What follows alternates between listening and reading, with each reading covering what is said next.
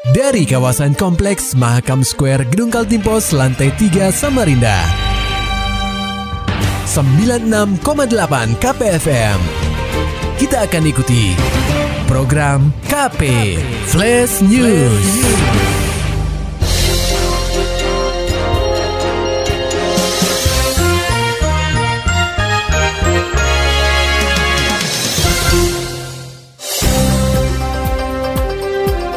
Anda sedang menyimak program KP Flash News bersama saya Agung Pratama. Pendengar KP Pemkot Samarinda menyerahkan 10 unit kamera tilang bergerak atau ETLE Mobile kepada Polresta Samarinda di Anjungan Karangmumus, Kompleks Balai Kota Samarinda, Senin 19 Juni 2023. Ditemui usai kegiatan, Wali Kota Samarinda Andi Harun menyampaikan bahwa pemberian kamera tilang kepada jajaran Korps Bayangkara di kota tepian ini dilakukan untuk menunjang penerapan tilang elektronik atau ETLE di Samarinda. Selanjutnya, sejauh ini baru ada dua ETLE statis yang beroperasi, yakni di Simpang Muara dan Simpang Mall Lembuswana. Dengan penambahan 10 kamera tilang mobile ini, orang nomor satu di kota tepian tersebut berharap alat yang ia berikan ini dapat membantu penerapan proses tilang berbasis elektronik di seluruh wilayah Samarinda.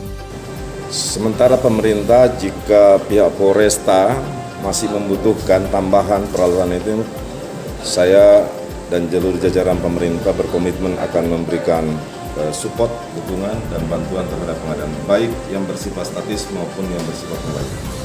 Nah karena memang statis kita kan baru dua ya, masih sangat kurang untuk wilayah seluas 718 km persegi ini.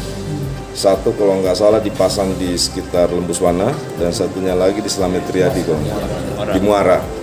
Nah, kita masih banyak tempat-tempat strategis seperti di Gunung Mangga, di daerah-daerah sekitar Talangsari, di Antasari, di mana-mana, di Juanda masih memerlukan. Tergantung perintahnya Pak Kasalantas, bilang besok kita adakan, kita adakan. Ya. Karena ini sangat membantu masyarakat.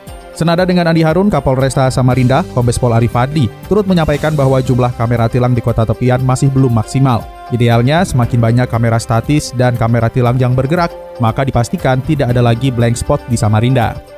Ya, termasuk yang statis ada dua, yang 10 yang baru diberikan ini mobile. 10 mobil cukup Pak, Pak masih kurang untuk wilayah kota Samarinda Pak? Ya nanti kita idealnya lihat perkembangan. Kalau idealnya yang statis mungkin uh, mungkin bisa sampai dengan ini semakin banyak uh, kemara at least semakin uh, tidak ada blind spot yang uh, ada di kota Samarinda sehingga ya tadi uh, semakin kita menekan jumlah pelanggar lalu lintas karena dari awalnya terjadi pelanggaran itulah akhirnya terjadi kecelakaan. Ari berharap dengan adanya bantuan 10 unit kamera ETLE mobile ini, pihaknya dapat menekan pelanggaran lalu lintas yang dilakukan pengendara di kota tepian, sehingga secara tidak langsung mampu menekan angka kecelakaan lalu lintas yang diakibatkan oleh para pelanggar lalu lintas. Berita selanjutnya pendengar KP akibat korsleting listrik tiga bangunan di Lok Bahu di Lahap Si Jago Merah. Laporan selengkapnya akan disampaikan reporter KPFM Samarinda, Muhammad Nur Fajar. Saat orang-orang baru memulai aktivitasnya, si jago merah tiba-tiba mengamuk di sebuah pemukiman padat penduduk yang berlokasi di Jalan Revolusi, Gang 2, RT 09, Kelurahan Lok Bahu, Kecamatan Sungai Punjang, pada Selasa 20 Juni 2023 sekitar pukul 6 waktu Indonesia Tengah. Titik api sendiri bermula dari bangunan semi permanen dua tingkat yang dihuni Harlianto dan keluarganya. Ditemui di lokasi kejadian, Harlianto menuturkan saat itu dirinya berada di toilet lantai 2. Tiba-tiba teriakan istrinya yang menyebut adanya kebakaran membuat Harlianto terkejut dan bergegas keluar dari toilet. Di atas jam sekitar jam 6 kurang itu, dengan 6 gitu, terjadi api, kayaknya konslet di atas tuh orang bilang dengan atas dan berapa saya sempat madamkan sendiri saya kayu nggak bisa saya ambil kandun yang besar itu. Yang ukuran di kamar mandi kan saya seret itu saya siram tetap. Nggak bisa api udah besar.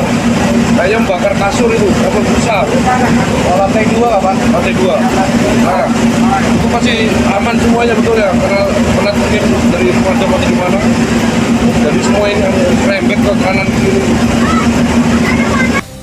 Api yang sudah begitu membesar pun langsung menyambar bangunan lain yang berada di sisi kanan dan kiri rumah milik Harlianto. Beberapa waktu berselang, Dinas Pemadam Kebakaran atau Disdamkar dan Penyelamatan Kota Samarinda bersama PMK swasta dan unsur relawan tiba di lokasi kejadian untuk menjinakkan si jago merah. Kepala Disdamkar dan Penyelamatan Kota Samarinda, Hendra Aha mengatakan, proses pemadaman memakan waktu sekitar 90 menit lantaran kondisi jalan yang cukup sempit dan minimnya sumber air, sehingga kendala tersebut sedikit menghambat upaya pemadaman. Ya, kejadian hari ini kebakaran uh, tepatnya di jam 6 pagi di Jalan M Said Gang 2. Uh, membakar untuk sementara dua buah rumah terdampak satu. Dan jalan di lokasi uh, lumayan sempit, terus minim air. Tapi alhamdulillah kami nurunkan empat posko damkar, kemudian dibantu puluhan relawan. Dugaan sementara apa yang Dugaan sementara uh, korsel listrik. Api berasal dari mana? Dari atas rumah lantai dua, rumah kayu. Rumah kayu. Ya. Untuk mengetahui lebih pasti, Polsek Sungai Kunjang telah mengirimkan personilnya untuk melakukan olah TKP di lokasi kebakaran. Akibat peristiwa ini, tiga kepala keluarga dengan jumlah 6 jiwa terpaksa harus kehilangan tempat tinggal dan harta benda mereka. KPFM Samarinda, Muhammad Turfajar, melaporkan. Kita beralih ke kabar olahraga pendengar KP, pasangan atlet dan sakal tim berguru ke Filipina, matangkan persiapan prapon. Laporan selengkapnya disampaikan reporter KPFM Samarinda, Maulani Al-Amin. Pasangan atlet dan sakal tim Ridwan Syah dan Bernadette Giselle Larasati menjajal latihan dalam kegiatan bertajuk International Dance Camp Congress di Manila, Filipina. Berlangsung sejak 14 hingga 23 Juni 2023, keduanya fokus berlatih gerakan baru yang akan dipertandingkan pada kualifikasi Pekan Olahraga Nasional atau Prapon di Yogyakarta tahun ini. Ridwan Syah menerangkan, dalam dance camp tersebut, atlet Kaltim berlatih bersama pedansa dari negara lain. Pada Prapon nanti Ridwan Bernadette bakal turun di kelas amatur dengan lima jenis irama dansa. Ridwan mengaku merogoh kocek mandiri untuk bisa berangkat ke Filipina. Ia dan Bernadette berharap bisa menyuguhkan hasil terbaik di ajang tersebut serta bisa lolos ke PON ke-21 tahun 2024 di Aceh, Sumatera Utara. Harapan kami semoga uh, meskipun kami terhitung kapal baru, kami bisa kembali mengharumkan nama Kalimantan Timur dengan bisa meraih medali di Prapon dan PON nanti dengan semangat dan prestasi terbaru Ridwan melanjutkan, setelah menjambangi Filipina, mereka akan bertolak menuju Singapura untuk kembali meningkatkan kemampuan. KPFM Samarinda, Maulani Al-Amin, melaporkan. Maulani Al-Amin, Muhammad Nur Fajar, KPFM Samarinda. Serta dapatkan berita-berita selengkapnya di www.968kpfm.co.id. Demikian tadi telah kita simak rangkaian berita-berita yang terangkum dalam program KP Flash News. Persembahan dari 96,8 KPFM. Terima kasih dan sampai jumpa.